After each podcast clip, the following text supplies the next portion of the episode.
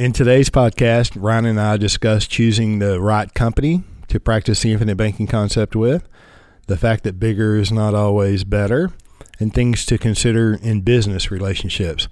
We hope you enjoy and we appreciate you listening. Okay, welcome to the Banking with Life podcast. My name is James Neathery. I'm Ryan Griggs, your co-host, and we're happy that you're here. We're happy to be here. Thanks for tuning in. We're having fun, and and uh, hope you do too. Today we're discussing uh, a question that I get frequently. I'm sure you get it.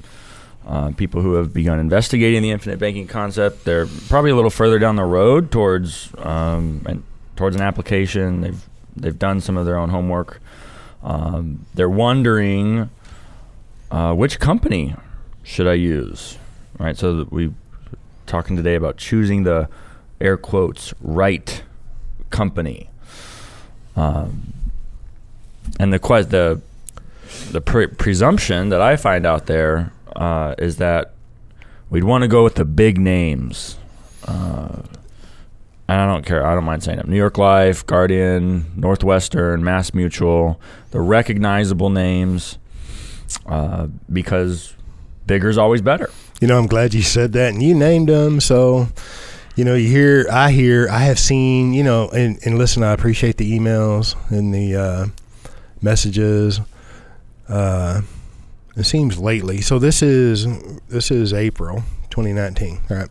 And so over the last couple of months, I've you know heard uh, Big Four, Big Four, got to stay with the Big Four, stay away, and and that's just recently. I mean, years years ago at the Nelson Nash Institute, an annual think tank. You know, you have some um, been out of shape agents or advisors saying the same thing. You know, it's like, oh, don't use any of those smaller companies, and um, you got to stay with the big one. The next crash is going to, you know, wipe everything out except these big four mutual companies. And and and it's like, my God, get a hold of yourself, man. You know, they've been around a hundred hundred years plus. Most of them, all the ones you just named and and I noticed that you did leave out Penn Mutual, right? And I'm not married to any of them. I'm married to my beautiful wife, Jana. Okay, I'm not married to an insurance company, but it, it's debatable. You know, New York Life, they say we're the oldest. Well, you know, the original company or group that started that developed into New York Life. If you go back into the history, which we, you and I have done quite mm-hmm. a bit, going back into the history of life insurance and mutual companies, um, it's I, I can't I have yet to see clearly who's older, New York Life or Penn Mutual. And maybe they've, you know, seceded Penn Mutual is like, no, yeah, New York Life's older than us because they bought this smaller company before, you know, we bought this smaller company and developed. I'm just saying, don't leave out. Why? Why? Why do you have to say? Well, I mean, four? maybe it matters but maybe it doesn't. no, it doesn't. Maybe I don't really care. Uh, like Nelson, well, uh, and that's not just that's not to you. That's to the whole. That's about the whole debate. Um, Nelson said that when you're doing infinite banking, you should a company get a company that's been around for hundred years minimum, hundred years or more, and has paid a positive dividend every one of those years that it's been around. And so that narrows the field pretty quick. Beyond that, um, other things matter right? So as far as who's old, like the the old thing, it's like I I don't the what matters for as we'll get into later on what matters for me i think as a consumer of ibc right we practice what we preach too yes. right?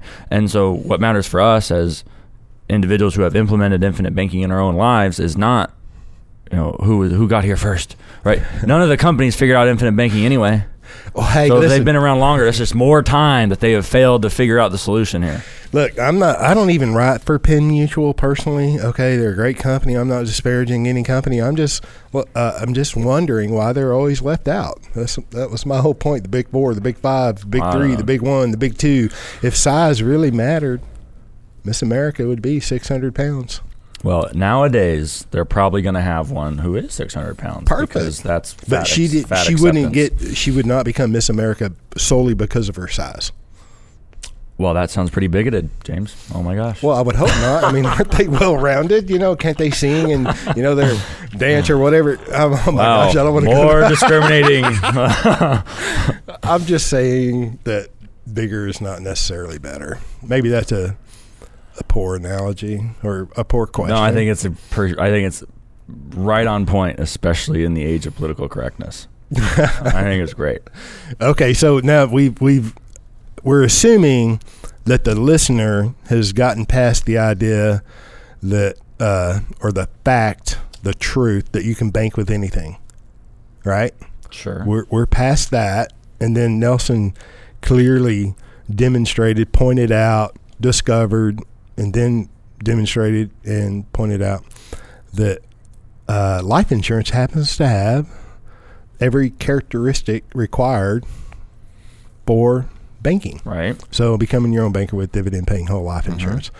Okay. And then um I mean from there it's what company does matter. I mean, how do you pick a company? That's a legitimate, fair question. Is it the one you Absolutely. Yeah. I mean, is it the one that you happen to be appointed with to represent, and and you're a licensed agent or advisor, and um, now you're an expert because you have a life insurance agent's con uh, license, and then you have a contract with the mutual company. So does that make them the one, that one company to use? Yeah. So, so you bring up a good point. It is a good question. I'm not saying that this isn't a good question to ask. That's why we're covering it. It is a good question, and people ask it for the right reasons.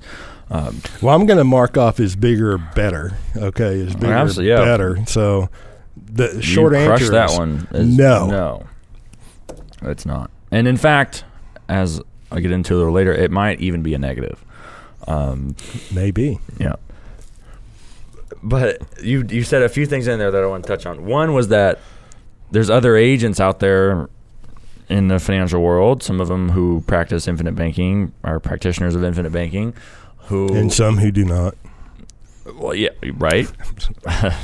Obviously, if some do, others don't. But uh, uh, who are attracted? The agents. The point is, the agents themselves are often attracted to the brand name, uh, to the to the large advertising budgets, and I think there'd be various reasons for that. But one of them is to benefit off of the perception out there that bigger is better. So what that means for you as the individual client if you're hearing that if because i know i used to work for one of them ever so briefly Did you want to mention them here or no? no that's okay okay uh, i i used to work for one although i have said the name but uh, Yeah, one of the big it's four. explicitly in the five. presentation the if not explicitly it's certainly implicit that bigger is better and that's part of the pitch in the in the presentation from the agent. right better. You that the do this. agent is told to teach told you know you're given the script to memorize and then repeat to the individual Oh, the Right. training, the sales training from the life insurance company Right. says promote the size. right Yeah, and so that's out there in the world that's taken root sure. people are there's some people out there who are about that consequently there's some agents who then adopt it because it's an easier sell right rather than going through what we're getting we're this whole episode's dedicated to in order to determine whether or not the company is right or optimal for infinite banking okay uh, so i wanted to touch on that and You know, I- I, must say that that this argument or debate, and the argument would be between the life insurance companies. Right, I'm bigger than you, so I'm better than you. Goes back over a hundred years. You know, there's Mhm. there's very few arguments um, or debatable points that that that don't go back a, a hundred m- more than a hundred years. Right. I mean, as we get into the dividend scale and stock, mutual, direct, non-direct, and all that, this argument of bigger is better is original with the insurance companies. Sure. Just like you know, oh, they use that in their training now today. Mhm. Oh, go figure. It must work. very little is new under the sun. It must work, or they wouldn't promote it, right? right. And, and we are talking about various we should say mutual life insurance companies. If you're doing infinite banking let's assume you've already decided not to do business with a stock company right? Nelson suggested a mutual company. We work with mutual companies. Hopefully you're on the same page if the decision is between mutual life insurance companies, if they're mutual companies that have been around over 100 years and paid a positive dividend in each and one of those years, you can bank with the dividend paying whole life policy that is that you acquire from them. Uh, you'll be able to do so with varying degrees of performance depending upon the design and, and things that go into infinite banking that don't have to do specifically with the company, that have to do more with the agent that you're working with, their knowledge, and therefore the design of the premium and all the other things outside of the particular company. So we are kind of nitpicking here, right? But it's a it's a question that does come up and oftentimes I find that the we've figured out the individuals figured out that infinite banking is a good thing to do. They're ready to go. It's just about optimizing the task. What I find is that we're not on the right sort of terms of thought, right? We're not thinking along the right or the right lines, right? And so one example of that is is the bigger brand better? Well, not necessarily, but there's others, right? Does the company sell universal life? Okay, as a for me, as a policy owner of a mutual of a, of a dividend paying whole life policy, you're also a company owner because it's mutual. because it's mutual. Right. All right, so do you want to own a company that's putting that's selling universal life? I don't know. Universal Life is very profitable for a life insurance company Right. and the agent that writes it. Yeah, it's not a deal breaker by any means. It's just another one of those things to think about. No, that would that's almost like a moral question, Mm-hmm. right? Would I want to write a company with a company that writes Universal Life? If I'm if you're if you're writing um, mutual policies, right? Not universal life policies. You're writing whole life policies with the mutual company. Is it? I mean, does it matter to you personally? And that's a legitimate question. Oh, for in a, it's one of those things where it's not necessary, but I prefer it. So if the option's available, I'm taking it all day. Right. The company that does not write the universal life. Right. I got it. Yeah. Everything else equal. hmm If everything else, the two companies are the same in all regards. One sells universal, the other doesn't. Does that ever happen? Are all things ever equal? No, but that's the way to think about it is to isolate the one variable, and uh, so and then it just so happens the company I prefer doesn't sell universal life, but um, Yeah. Okay. I mean, that was a that's that's a fair question, and to me personally, I don't care what a company writes. If it's a mutual company, well-run mutual company, hundred years old, very stable, you know, they pay a dividend. There's a history of dividend payments, and there's a history of dividend payments. Listen, and um, and they don't play games with their dividends. And I say quite often that you know I'm being lazy in my language when I say that. Uh, Some companies are are some companies play games with their dividends. Right, and we can talk Mhm. about that. But so we have a mutual company, they're writing whole life insurance policies and they're writing universal life policies. Um, wow, I'm I'm I'm okay with the company being profitable because I'm an owner. You know, maybe the advisor and the agent they determined that a universal life product was the best for them in whatever situation they're in. Um, I'm okay with that. to imagine But those circumstances. When it, I can't either. I'm just saying, I, I practice in the infinite banking world. yeah, right? point Um, taken. Okay, and and I want to do business with a profitable company. It's just like term insurance. Most of most of these companies write term insurance, right? Yeah, And is that profitable for the insurance company? yep. I, I'm gonna. I don't know, but I'm gonna find out which is most profitable in the portfolio of an insurance company, term or universal life. hmm But I bet it's neck and neck. Yeah, I, I point taken. Company can sell universal life. It's not disqualifying, but I don't prefer it. Oh, well, you it's a bad product, and the the executives shouldn't get behind it. I, I, Um, I completely agree with yeah. that. And you should not be practicing the infinite banking concept with universal life. I mean, let's be clear about this, right? Because there are, you know, quote unquote, Nelson Nash Institute NNI practitioners that probably sell or represent or place universal life, right? Equity index universal That's life. too bad. It is too bad They have an opportunity to stop and- doing that.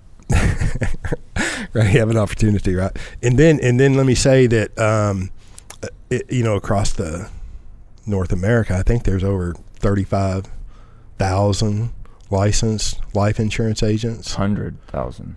350000 Yeah. i'm sorry yeah i should be better with numbers shouldn't i okay 300 uh, There's a lot of them, yeah. a ton of them, and because they have a life insurance license, um, that does not make them qualified to practice the infinite banking concept, Mm-hmm. right?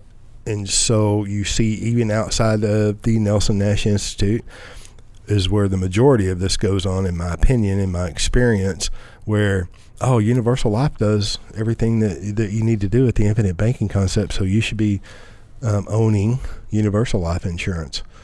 I mean, it's a it's a real legitimate problem, Mm-hmm. in my opinion. Like I said, okay. Um, and I didn't want to throw you off track there. That's okay. But as far as choosing the right company is concerned, it's a consideration. It's one of my considerations. Maybe it's not yours, but it is for me. Um, And, I, I you respect your. Did, and you did mention dividends, and that's one of the way that one of the ways in particular that these big name companies uh, do play games with numbers is by advertising their gross dividend Yeah. payment or Yeah, the they- rate, whatever the dividend scale. They all publish their, their dividend scale. Right. Right.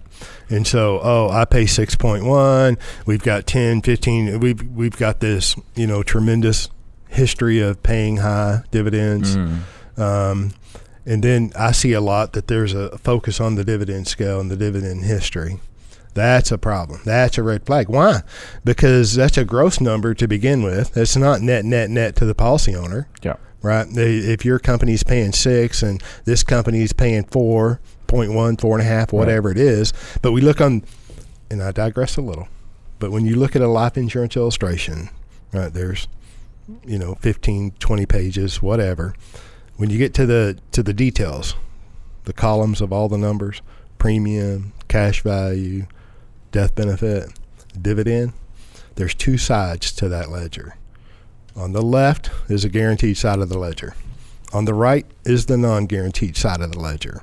On the right, the non guaranteed component is the dividend because the dividend is not guaranteed. Mm-hmm.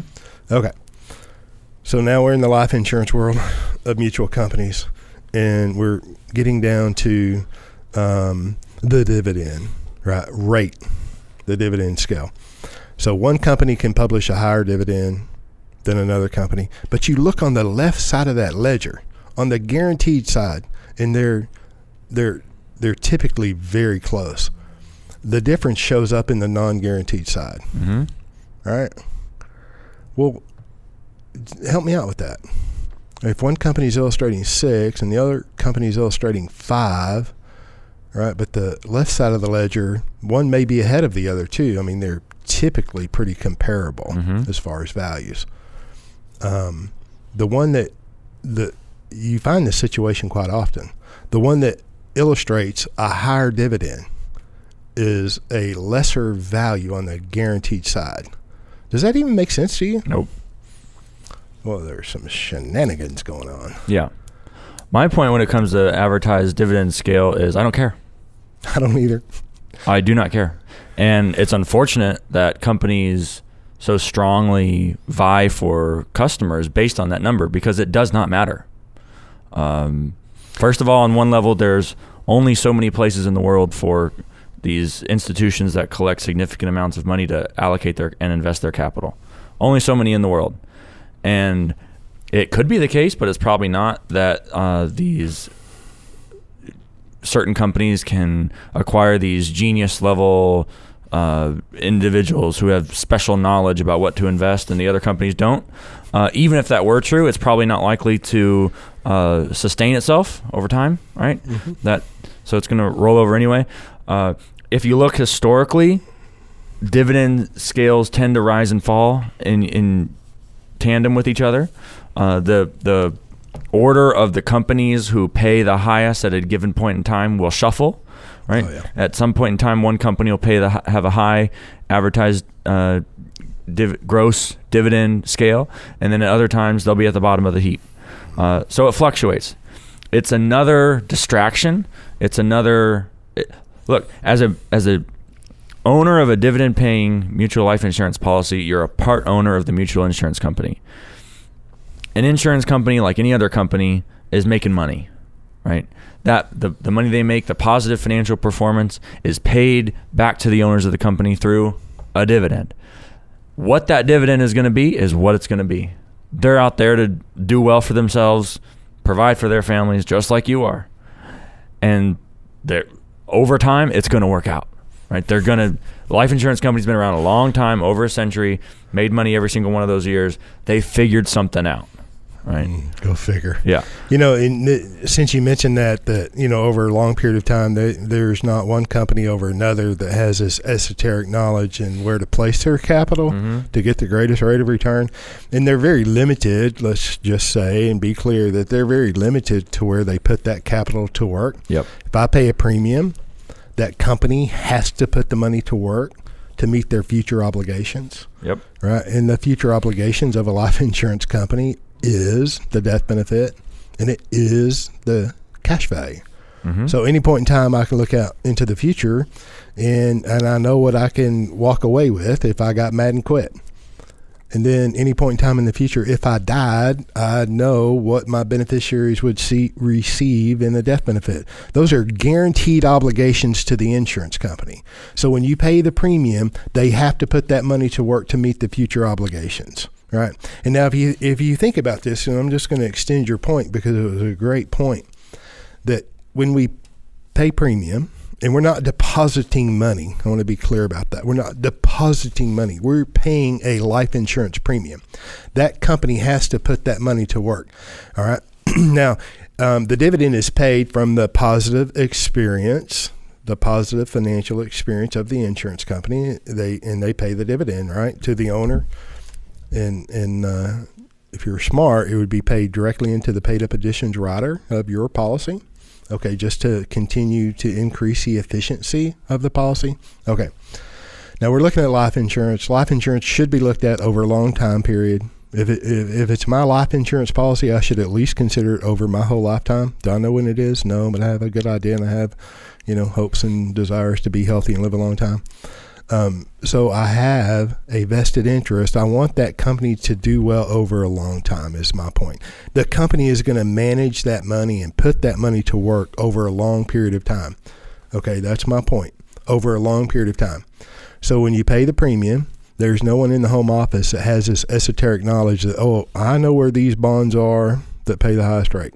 They're very limited where they put the money. They're going to put the money. They're going to purchase bonds of various durations uh, government bonds, corporate bonds, high grade corporate bonds, and then high grade corporate real estate. You know, whatever the bond cost on the market is the cost of the bond on the market. What it costs the insurance company to distribute their products, and at the end of the day, the life insurance agent is nothing but a distribution method to the insurance company. Just if you go buy life insurance through a bank, it's a distribution, the bank, right? If you go to the brokerage house and buy life insurance through the brokerage, it's a distribution, right? The general agent, the independent or the GA, general agent system, their distribution methods, Mm-hmm. they all have the same cost. Right? So it costs every life insurance company the same to distribute their product. They get the same rate of return because they're buying the same bonds, Mm-hmm. right? Now, you know, your guys at your home office may be a little smarter than my guys, or lucky, or they're living right, or whatever, and you might get a great, fabulous real estate deal that I didn't get, because you know you were paying attention, you had access to capital, and the guy who has access to capital gets a deal. Right? You might have, you know, learned about it sooner than I did. My whole point here is that they're doing the same thing. Mm-hmm. They're distributing the product. They're investing to meet the future guaranteed obligations. All of the costs are the same. We use the same mortality tables. They're using the same underwriting, right? If we're all legitimate, not playing games. So, shouldn't the values toward, you know, shouldn't it, shouldn't the, shouldn't the, uh, the equalized over time, the cash value shouldn't shouldn't it go to the means, the middle? Yes. All right. That's That- no, that- that's good. That's that's all. That the you once told me that life insurance is perfectly priced, It is. and it's perfectly priced because mortality statistics are you know with the law of large numbers you can learn down to the not the particular individual but down to the single digit down to the tens place how many people out of a given group of say 10,000 are going to pass um, life insurance companies can't change that. They all use the same mortality tables. Um, the the you, the point here is that you're not going to f- your selection of a life insurance company should not revolve around a particular number that's put out like a dividend like or gross dividend. the size, right? And and you you had referenced kind of earlier the things that go on that um, the agent can manipulate. The agent has control of the structure. Mhm. I mean, you didn't use that terminology, but um, structure is extremely important Right. right? And then what the the consumer, right? The pers- the perspective person that is investigating the infinite banking concept, what they may not be aware of, and what um, sad to say, ninety percent of the agents across the country don't know how to properly structure a policy Right. my opinion. And I'm not just talking about, oh, we can weight more to the PUA than we do to the life insurance portion, you know, the whole Mhm. life. Okay. Um, and I'm saying, I want to, I want to bring this out. um, excuse me. I want to bring this out because, um, just like, you know, you hear in the industry just jumps on size, you know, the dividend scale. The agents jump on this idea of, you know, if you're not 85% liquid in the first year, Mm. it's not done correctly. Mhm. If you can't go cash on cash premium to cash value in three to five years, the agent doesn't know what he's talking about, Mhm. or he's trying to make more money, you know, and trying to make a high commission, and it's hogwash. Right, you cannot. If you look in Nelson's book, the first book, "Becoming Your Own Banker," right, published in 2000, revised or amended in 2010 at the behest of whiny agents. He amended it in 2010. And what I'm talking about there is equipment finance, illustrations one through five. He added the sixth illustration in 2010, and it speaks directly to this. Right, so Nelson's presenting his 10 hour seminars all across the country, um, really from the 80s, but the book was printed in 2000. So between 2000 and 2010, agents are, you know, giving Nelson a hard time, saying, "Hey, you can't do that. You know, you cannot you, you cannot do that today." Interest rates came down. it, which caused the dividend scales to come down. Right. So he was illustrating in equipment finance going cash on cash in the fourth year, Which means premium and total cash value cumulative equal. premium, right? Cumulative premium, cumulative cash value. Mhm. Right. Or So very, wi- at the year in which the net cash value equals or exceeds the cumulative premium is yes, the cash on cash year. Right. And then equipment financing happens in year four. correct. Right. In illustrations one, two, three, four, and 5 hmm couldn't do that because the, Doesn't happen anymore. doesn't happen, and it and it it couldn't be done, you know, in 2008, 9, and 10. Right. So Nelson created illustration number six, which should be compared to illustration number two because it is illustrating a loan as well. the same cash flows. Yeah. same cash flows, and it caused the owner of the policy to have to pay one more year in premium before cash values, cumulative cash values, equaled total premium paid. hmm And so here we are, nine years later, Yeah. and you know what interest rates have done? And right down near the ground. Uh, artificially so, which causes a whole bunch of other problems. Do we have a podcast on that? hmm Okay.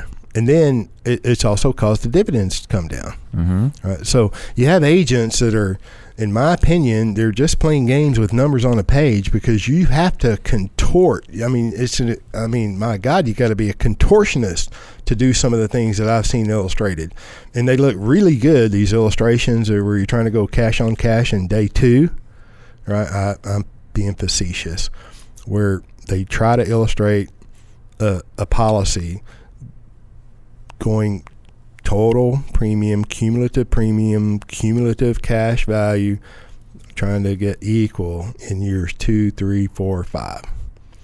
And the contortion that has to take place to make that happen is not beneficial to the policy owner. Hmm But it's very difficult for the consumer to see that or understand why You know why? That looks too good to be true. You know, um, and it's violating several principles, in my opinion, to Yeah. even do that. But it speaks directly to, and this really deserves its own podcast. Sure does. I digress. is, that, is that like quit, James? okay, I'll just leave it there, and we'll, we're gonna. I mean, that's to- all true. The structure of a policy is uh, something that matters substantially. It's why you're bringing it up. That is not about the company in particular, right? No. So that's something that does certainly does matter when you select an agent, when you select who you're going to work with to implement infinite banking. Uh, and it matters much more than does say choosing the right company right so to put everything in context choosing the right company making sure that you have the, the proper mutual insurance company with which to infinite, implement infinite banking the quote unquote right company matters much less than something like what you've just gone through which is structure right or Right. dividend or size and on, on size one other uh, point i wanted to make is that and and I kind of got this from you, is that uh, it, with these large firms that have hundreds of thousands or tens of however many people they have on their books in terms of both agents and clients, right? You're just a number on a page. no Right? question. Who? When the agent calls in, they don't know who they're talking to. Who? Right? They don't know the names of the underwriters or the uh, people processing new business.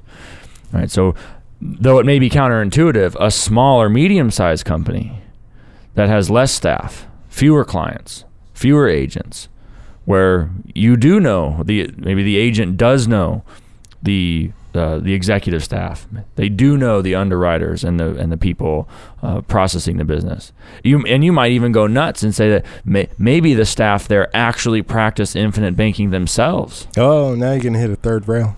That's not a third rail. If, if you want to, if I'm going to do infinite banking, it might be nice to do it with a company that is operated by people who themselves have implemented infinite banking. Well, if I'm a consumer, shouldn't I? Wouldn't that just be a given that the people in the home office have or own life insurance? If I'm if, if I'm going to buy life insurance, I mean, wouldn't I just? Isn't that? Do I even have to give that a second thought that the people in the home office own life insurance? you would hope so. you I would mean, I- think no, of course, but oh my gosh, that's so not true. right? There's well, and you pointed it out one time uh, in a discussion that we had had about the uh, MEC hearings in the weak um, defense that the life insurance Yeah. industry presented, So the modified endowment contract hearings in the 80s. Yep. and, and you know, so I digress a little, but the uh, it is very important the the company's um, opinion. How does the company view this idea of the infinite banking concept? It's extremely important, right? And I don't care what size the company is, if they don't like that particular type of business or they look at it like it's a gimmick Mhm. or a sales method, um, you know, like the redheaded stepchild, may not. That's going to affect your relationship with them. And this is a policy you're going to maintain and operate for hopefully a very long time. Wait, you mean you have a guaranteed right to demand a loan, but I have six months to process it? hmm Ooh. You know, there's um, the company's opinion of the infinite banking concept should matter. The company's opinion of a of a how a policy is structured does matter. Right. Yeah, I'm trying to think of an example. It's like if you went to a like if if you were a redhead and you went to a doctor that didn't like redheads, it's like why would you Why would you go back? why would you go? Yeah, Uh, you know. right. Um, if you if so- you want something done specifically and you want it done the right way, you should go to somebody who a company that's open to it. I mean, Yeah, and maybe even embraces it right. for the right reasons. So the last thing that I had on here is uh, direct versus non-direct, and we don't have to dive into. it. We could talk about it all day, but uh, Is that like a cue for me not to like go down a rabbit hole? I mean, if you interpreted it that way, but uh, I'm just saying it's a, it, it is its own topic. But Uh, no question. uh, of course, we both prefer non-direct recognition companies. Uh, so just to lay out the difference, a direct recognition company will directly recognize an outstanding policy loan. So if you have cash value, you've borrowed against it, with a policy loan, you've got an outstanding balance. If you carry that balance one year to the next, the company reserves the right to reduce your dividend. They're directly recognizing the fact that you have an outstanding policy loan balance. And so they'll Where- either not pay the dividend or reduce the dividend. Right. Right. Or play games. It's out of your say- control. They have the authority to do what they will in that situation. Whereas a non direct recognition company does not do that. They're going to treat your dividend the same as they would whether you have an outstanding policy loan or you don't. So they pay the dividend at the end of the year, whether there is a loan outstanding or not. Non-direct recognition Mm-hmm. company. Right. And and for me, the reason that it comes down to for the non-direct, and because there's people out there who play with the numbers, and you know, direct recognition companies will say that they get a better dividend, so that makes up for it when they reduce the dividend anyway. Well, then my gosh, why do it in the first place? But uh, it- and you can calculate all sorts of things to make them look the same and all that. But for me, my background, what it comes down to is that. Uh, direct recognition companies amounts to improper pricing of loans. Uh, the cost of the loan is the interest rate, and that's the cost of the loan. Period.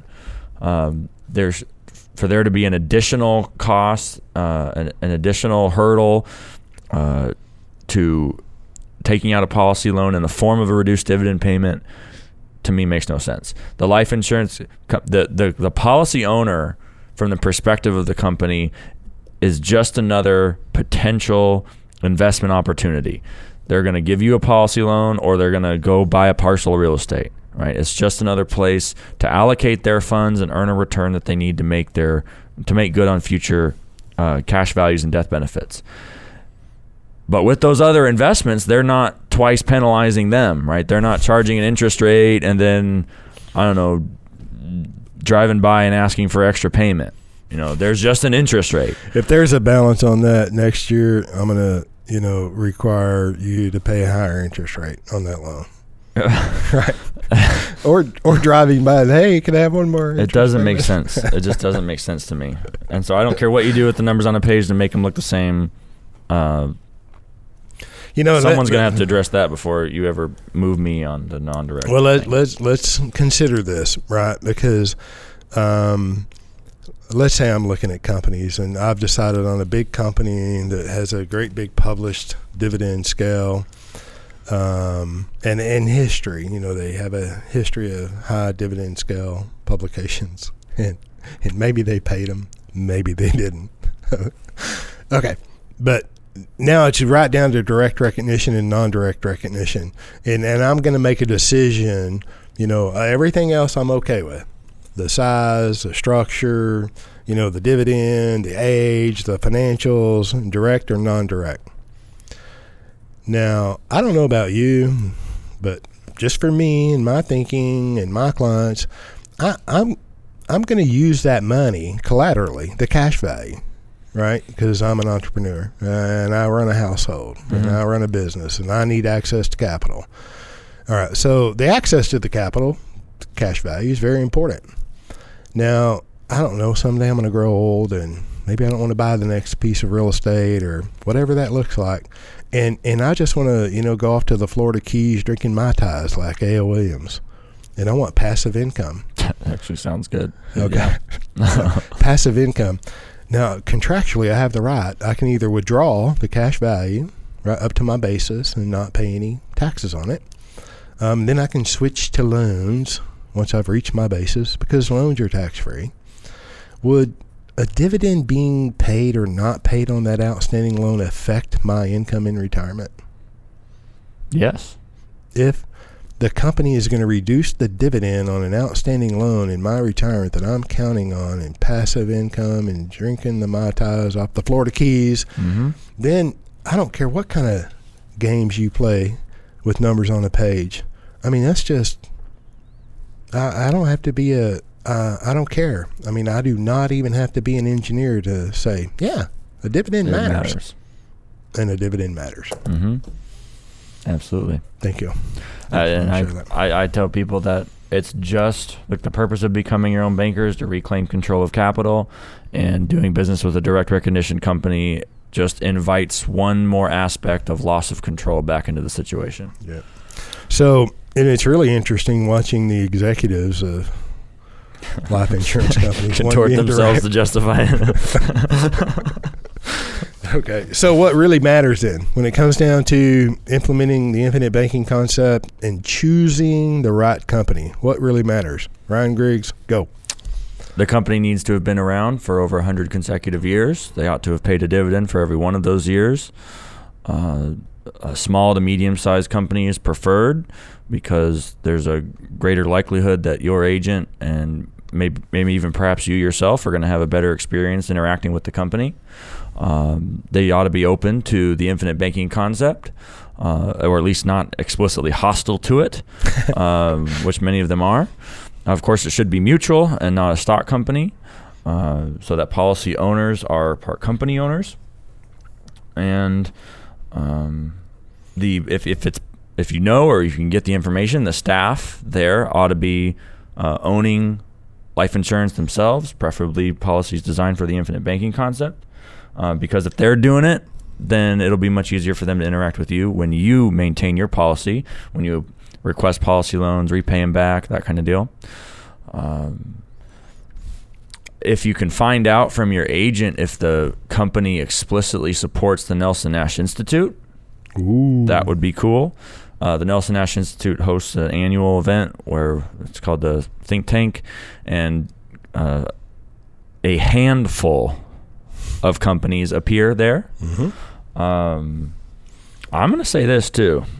um, sadly, Nelson Nash passed away in March of 2019. Mhm.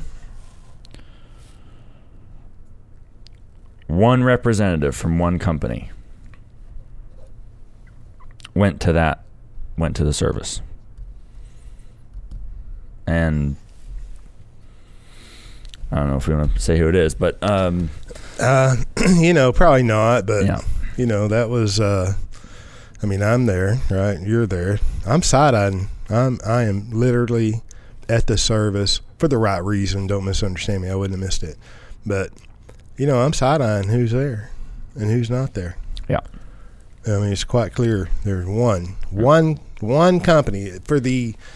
Uh, for what Nelson Nash has done for the life insurance industry, and for one company to have a, a representation there is despicable. yeah, it's really awful. But and then okay, so you left out non-direct recognition, and non-direct, yeah. Oh, sorry, we just yeah, we just got. and then and then too, um, an educated agent or advisor, I think is very important. That can point out the differences. hmm You know, I mean, there's, you can, and you should do your homework. There's no question about that.